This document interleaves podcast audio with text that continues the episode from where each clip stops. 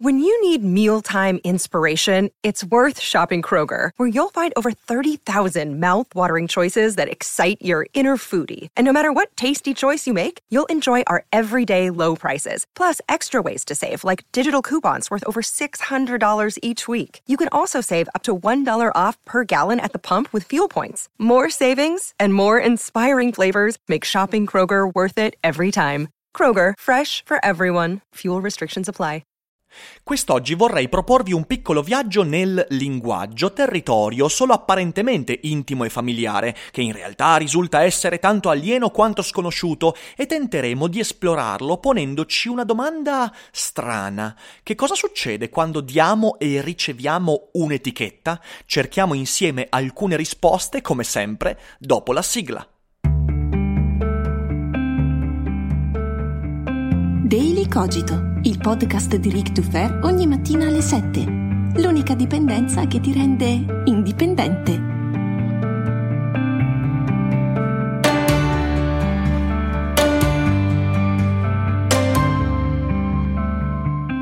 Ciao a tutti e bentornati per questa nuova puntata di Daily Cogito, come sempre col sottoscritto Ric Dufer, e vi ricordo che questa è l'ultima settimana di Daily Cogito normale prima della pausa natalizia, pausa che non sarà proprio una pausa perché infatti ho detto Daily Cogito normale, in quanto da lunedì prossimo 23 dicembre per 14 giorni ci sarà Holiday Licogito, 14 voci alternative che intratterranno le vostre mattinate, le vostre feste, impedendovi di essere parte della zombificazione. Se volete l'elenco delle voci, alcune delle quali famose, roboanti, altre semisconosciute, emergenti, che sarà un piacere portare sotto i vostri occhi, anzi nelle vostre orecchie, beh, l'elenco completo è nel podcast uscito domenica e anche sul mio sito rickdufer.com o riccardodalferro.com. Recuperatelo. Inoltre, sempre sul mio sito c'è il calendario completo di tutti gli eventi che ci aspettano da qui ai prossimi decenni. Quindi date un'occhiata perché, per esempio, a gennaio sarò a Firenze, sarò a Verona, sarò a Vicenza e nei prossimi giorni aggiornerò ancora con altri eventi. Tenete d'occhio il calendario e non perdete le occasioni, eh? Mi raccomando, ci conto. Ma adesso veniamo a noi. L'argomento del linguaggio e più in particolare dell'uso che facciamo dei nomi, delle parole, dei titoli e delle etichette è estremamente interessante e in passato su Daily Cogito l'ho già toccato varie volte, ma lateralmente, soltanto sfiorandolo e invece oggi vorrei affrontarlo di petto, frontalmente, perché ho visto una puntata di Scrubs, che sì, sto vedendo per la 150esima volta, l'hanno aggiunto su Amazon Prime, è la mia serie comedy preferita e non non solo comedy, perciò non resisto, me la sto riguardando e chi non l'ha mai vista non sa cosa si sta perdendo. Un giorno ne parlerò in modo completo qui su Daily Cogito, ma non è questo il giorno. Dicevo, ho visto una puntata in cui John Dorian, che è il protagonista di questa storia, diventa supervisore. Dopo la lunga pratica è passato ad essere un medico e viene promosso a supervisore, il coronamento di un sogno, e invece no, perché diventa supervisore insieme ad Elliot Reed, che è la sua collega, amica del cuore, ex fidanzata dal cuore spezzato, con cui lui è in grande contrasto.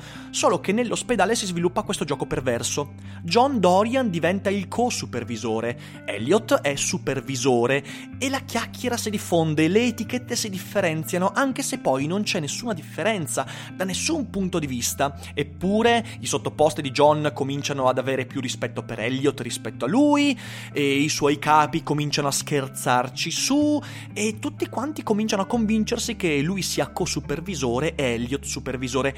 E John Dorian JD è disturbatissimo da questa cosa perché evidentemente lui all'etichetta dà un connotato morale, si sente sminuito, sente venir meno l'amor proprio, la stima di sé di fronte a questo co-supervisor che fa un po' ridere se non fosse che tutti noi continuiamo a comportarci esattamente come JD. Peraltro nella puntata c'è questo bellissimo momento in cui JD va dal dottor Kelso insieme ad Elliot e gli dice ma Kelso eh, abbiamo la stessa paga, siamo pagati lo stesso ma lei è supervisore e io co-supervisore non è ingiusto? E Kelso allora dice sì effettivamente è vero quindi ad Elliot darò 10 dollari in più e tu 10 dollari in meno così così è tutto a posto.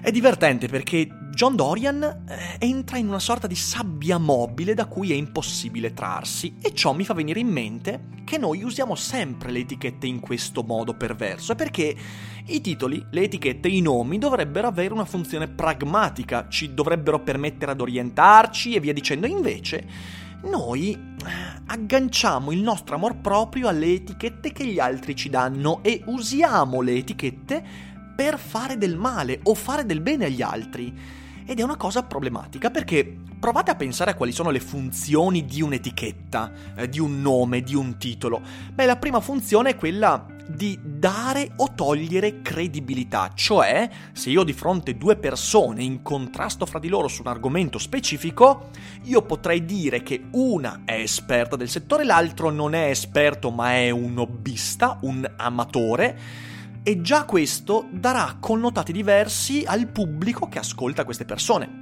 E a uno darò credibilità, quindi starò dicendo guardate che le sue parole hanno un peso specifico maggiore, l'altro invece avrà delle parole con un peso specifico minore. E questo al netto del fatto che la mia etichetta sia legata a un criterio oggettivo. A volte, quando abbiamo a che fare per esempio con, scien- con scienziati, eh, beh, il titolo di scienziato è deciso con dei criteri un po' più oggettivi, ma voglio dire in questi giorni abbiamo visto morire Davide Vannoni eh, con il metodo stamina e via dicendo, e alcuni giornali dicevano è morto lo scienziato Vannoni. Ma Vannoni non era uno scienziato, Vannoni è stato esautorato da tribunali, dalla comunità scientifica, eppure i giornalisti dicevano che era uno scienziato. E questo aveva un connotato morale, non pragmatico, perché di fatto stavano cercando di persuadere il lettore di qualcosa che forse avrebbe scatenato delle reazioni, avrebbe magari fatto fare qualche click in più sui siti dei giornali o fatto vendere più copie del giornale. Il secondo modo, la seconda funzione delle etichette è quella di orientamento, un po' quello che succede nel supermercato. Noi diamo le etichette alle cose per orientarci. Nel supermercato tu hai la provenienza della carne, hai gli ingredienti di quella cosa, hai i valori nutritivi di quel prodotto, hai la composizione di quell'altro e questo ti permette di farti un'idea, il prezzo, ovviamente tutte le informazioni. Quindi l'etichetta dovrebbe informarti. Perciò ha una funzione di orientamento, però sappiamo che l'etichetta serve anche per disinformare, perché il linguaggio è manipolatorio, perciò l'etichetta ha una funzione di orientamento e disorientamento. Ovvero l'etichetta non è soltanto informativa, meglio descrittiva, ma è soprattutto performativa, ovvero l'etichetta, il titolo, la parola serve per farci fare qualcosa. Un'azione, appunto una performance, tu ti comporti in un certo modo perché sei di fronte a quell'etichetta, ti comporti in un altro perché l'etichetta è diversa. E questo continuamente succede nella nostra vita, al netto di ciò di cui possiamo informarci. Infine, il terzo e ultimo modo per usare un'etichetta è vezzeggiare, ovvero adulare la captazio benevolenzie di dantesca memoria oppure insultare, denigrare. Noi continuamente usiamo queste cose per, per i nostri confirmation bias. Di solito vezzeggiamo e aduliamo coloro che pongono discorsi in linea con le nostre idee, mentre usiamo etichette insultanti e denigranti nei confronti di chi contraddice il nostro modo di pensare. Anche qui abbiamo un'etichetta che ha un valore performativo e non descrittivo. A quel punto ti accorgi che il linguaggio è veramente una selva oscura, una giungla in cui vince chi ha l'etichetta più violenta di fatto. E tutto ciò è problematico. Ed è problematico non soltanto per quello che succede a JD, ma per quello che succedeva anche a me, che succede ancora oggi.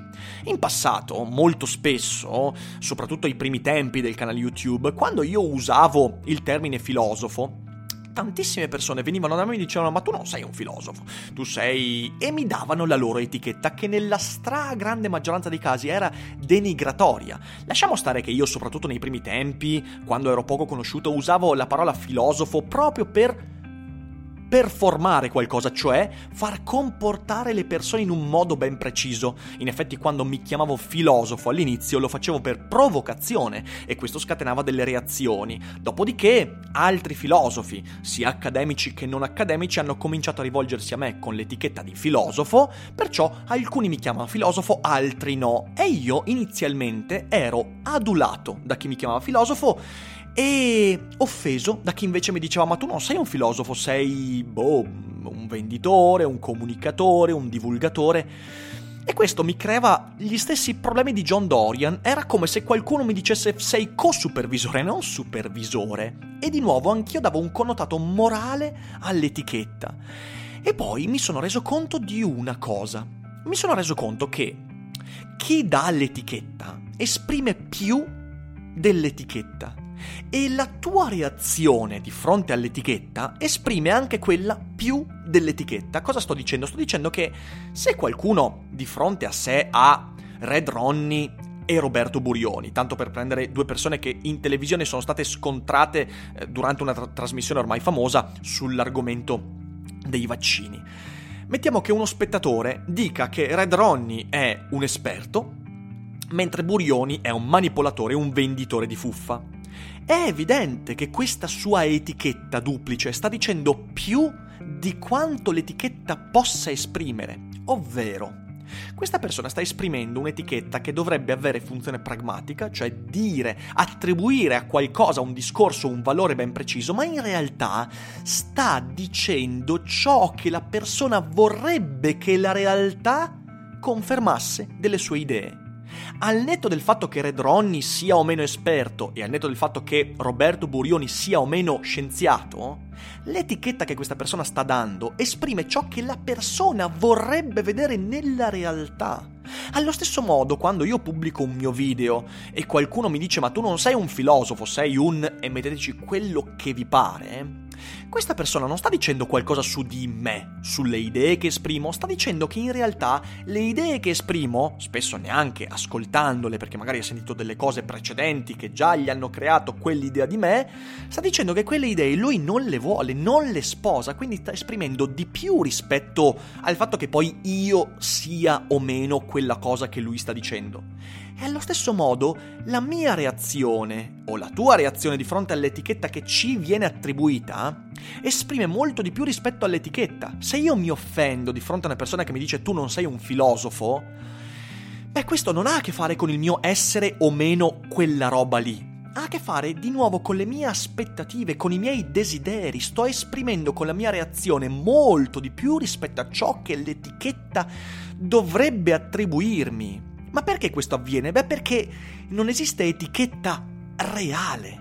L'etichetta al massimo può corrispondere vagamente a una serie di criteri che si agganciano a quell'idea di quella persona, di quell'idea, di quel discorso. Cosa voglio dire con questo? Voglio dire che, per esempio, uno per essere definito scienziato ha bisogno di alcuni criteri che vengono di solito selezionati e decisi dalla comunità scientifica. Cioè l'etichetta scienziato è decisa bene o male su dei criteri che per quanto precisi sono comunque molto molto labili. E appunto io ho fatto l'esempio di Davide Vannoni, il quale ha trattato di medicina, di chimica, e ovviamente io sono molto più propenso ad ascoltare i criteri di selezione della comunità scientifica che non lo definisce scienziato, ma capite bene che che, che, esiste un dibattito su chi è scienziato. Basta un Nobel per dire che uno è scienziato? Basta una scoperta? Basta che sia conosciuto nella nicchia degli scienziati? Basta che siano gli altri scienziati a dire che è uno scienziato? Basta fare un discorso inerente alla scienza per essere tale? È un casino. E ancora di più questo avviene con la filosofia. Voglio dire, chi è il filosofo? Di questo abbiamo già discusso in passato. Il filosofo è un tizio che vive eh, e guadagna con la filosofia? È uno che pubblica libri di filosofia e in quel caso le autopubblicazioni valgono? Oppure è meglio una pubblicazione con un editore importante? O ancora di più pubblicazioni accademiche? Il filosofo è uno che insegna filosofia all'università e allora gli extra accademici cosa fanno? Il filosofo è uno che viene chiamato filosofo da altri filosofi e questo rimanda il problema? Insomma è un casino ragazzi. Perciò l'etichetta è qualcosa che cerca di corrispondere alla realtà, ma non ci arriva mai veramente perché si basa su criteri intersoggettivi, ovvero definiti in modo più o meno vago dalla comunità di appartenenza. Ed è molto più interessante invece rispetto al chiedersi ma quell'etichetta è reale, domandarsi ma come reagisci a quell'etichetta e tu perché stai dando quell'etichetta? Io ho imparato per mia salute mentale, a non dare importanza alle etichette. È successo anche la scorsa settimana con il casino insieme al buon Montemagno. Lui nel suo video di risposta ha detto, eh, mm, ovviamente non nominandomi mai, un po' come Voldemort, insomma, Harry Potter, eh, che io sono un filosofo, oppure un divulgatore filosofico, oppure un ragazzo che parla di filosofia, uno che vorrebbe essere filosofo, e lui inanella questa serie di etichette che però eh, non hanno a che fare con me, cioè a me ormai non me ne frega più nulla di, que- di, quei giochini lì, dice molto di Montemagno in quel caso, dice molto di chi sta esprimendo. E se io avessi reagito male a questa cosa e avessi scritto un commento dicendo ma come ti permetti, io sono un filosofo, anche lì questo non avrebbe avuto, avuto nulla a che fare con me o con la filosofia, avrebbe espresso qualcosa di me che non aveva a che fare con l'etichetta, ovvero il mio desiderio di essere riconosciuto in un certo modo per mille motivi, proprio come JD voleva essere riconosciuto attraverso il co-supervisore o il supervisore. E questa è una cosa importante e allo stesso modo l'uso di quelle etichette qualifica chi le esprime quelle etichette, cioè dice molto di più rispetto alle etichette indicando l'obiettivo comunicativo di quella persona, che in quel caso era ovviamente esautorare me, ovvero prendere le mie idee, non parlare nel merito delle mie idee, ma semplicemente parlare intorno alle mie idee, cercando di convincere, persuadere le persone, non pragmaticamente orientarle, ma persuaderle di un'idea che faceva parte dell'obiettivo comunicativo di colui che stava dando le etichette. Io ho imparato a non dare più importanza alle etichette, e uno può chiamarmi come cazzo gli pare, e anch'io, nel senso ormai ci scherzo su, perché io non posso più permettermi di dare una funzione persuasiva alle etichette e ai titoli. I titoli hanno una funzione pragmatica e quella funzione gioca un ruolo all'interno del contesto intersoggettivo nel quale sono immerso. Se all'interno di un festival de- di filosofia vengo definito filosofo, questo ha una funzione orientativa in quel contesto ma non ha una funzione morale o persuasiva, cioè io non mi sento meglio se qualcuno mi dice che sono un filosofo, o peggio se qualcuno mi dice che sono un ragazzo che parla di filosofia. A me non importa nulla della funzione morale perché questo non deve impattare sul modo con cui io faccio il mio lavoro. Su JD invece, in Scrubs, eh, quel co-supervisore ha impattato moralmente, cioè ha modificato in negativo il suo modo di fare un certo lavoro per alcuni momenti. E questa cosa noi dobbiamo evitarla. La funzione pragmatica invece è importante. In un libro, in un articolo, è bene che io venga definito nel modo in cui l'autore di quell'articolo vuole definirmi, semplicemente per indicare alle persone di chi si sta parlando, cosa sta succedendo, formare il contesto, il più possibile sulla base di criteri intersoggettivi, cioè non devo essere il primo a dire che quello lì è un filosofo, dirò che è un filosofo se per esempio altri filosofi l'hanno citato in quanto tale, se scrive per riviste filosofiche, se ha scritto libri di filosofia, se vive, se c'è una serie di criteri che incontra quell'etichetta. Ecco, questa è la funzione pragmatica ma io non posso più dare importanza alle etichette perché, come ci mostra John Dorian, quando tu provi a toglierti un'etichetta o provi ad attribuirti un'etichetta, beh, quella è una sabbia mobile, cioè sprofondi sempre di più e maggiormente ti dimeni, maggiore sarà il tuo modo per dimenarti, maggiore sarà la velocità con cui sprofondi, proprio come le sabbie mobili. Se qualcuno discute l'etichetta su di te, se qualcuno ti attribuisce un'etichetta, un nome, un titolo, anche se quello non ha a che fare con criteri oggettivi, via dicendo, sta esprimendo interesse. Cioè, ricordatevi, e questo lo ritroveremo poi in un prossimo episodio di questa settimana, che chi ti attribuisce un'etichetta, positiva o negativa che sia, sta esprimendo un interesse, cioè sta esprimendo più di quanto dice l'etichetta stessa. Sta creando un discorso che permette di avanzare al criterio intersoggettivo con cui poi tu rientrerai in un certo tipo di discorso e questo è, in- è importante da capire. Ed è per questo che non mi incazzo più. Eh, oh, la, la, gente può chiamarmi filosofo, trichecco, non me ne frega nulla.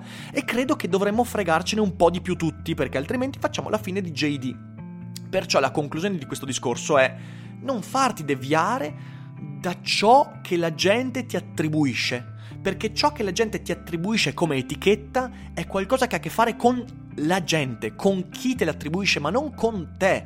E se tu reagisci a quell'attribuzione, beh, a quel punto stai. stai forse cadendo in una grossa trappola. E invece l'etichetta, se usata con la sua funzione pragmatica e non persuasiva e non morale, può diventare un alleato, può diventare una forza, soprattutto quando poi, e questo l'ho imparato in maniera eclatante, vi consiglio di provarlo sulla vostra vita, soprattutto quando riesci a trattare l'etichetta usata in modo persuasivo e morale con autoironia. E allora lì tutto cambia e allora diventa veramente una forza straordinaria. Spero con questo episodio di aver portato qualche idea interessante, ovviamente con un commento potete dirmi cosa ne pensate e ovviamente evitate di attribuirmi etichette perché insomma dai, su ragazzi, chi se ne frega. Io vi abbraccio tutti, vi ringrazio per l'ascolto e noi ci risentiamo come sempre domani mattina e voi non dimenticate che non è tutto noia ciò che pensa. Vacanze in Sicilia o in Sardegna? Con i traghetti GNV porti tutto quello che vuoi, ti rilassi fino a destinazione e se prenoti entro il 14 maggio, posto ponti a partire da 33 euro. Non c'è modo migliore per andare in vacanza. Scopri i dettagli su gnv.it. Offerta valida sulle linee Napoli-Palermo e Genova-Olbia, 10.000 posti disponibili.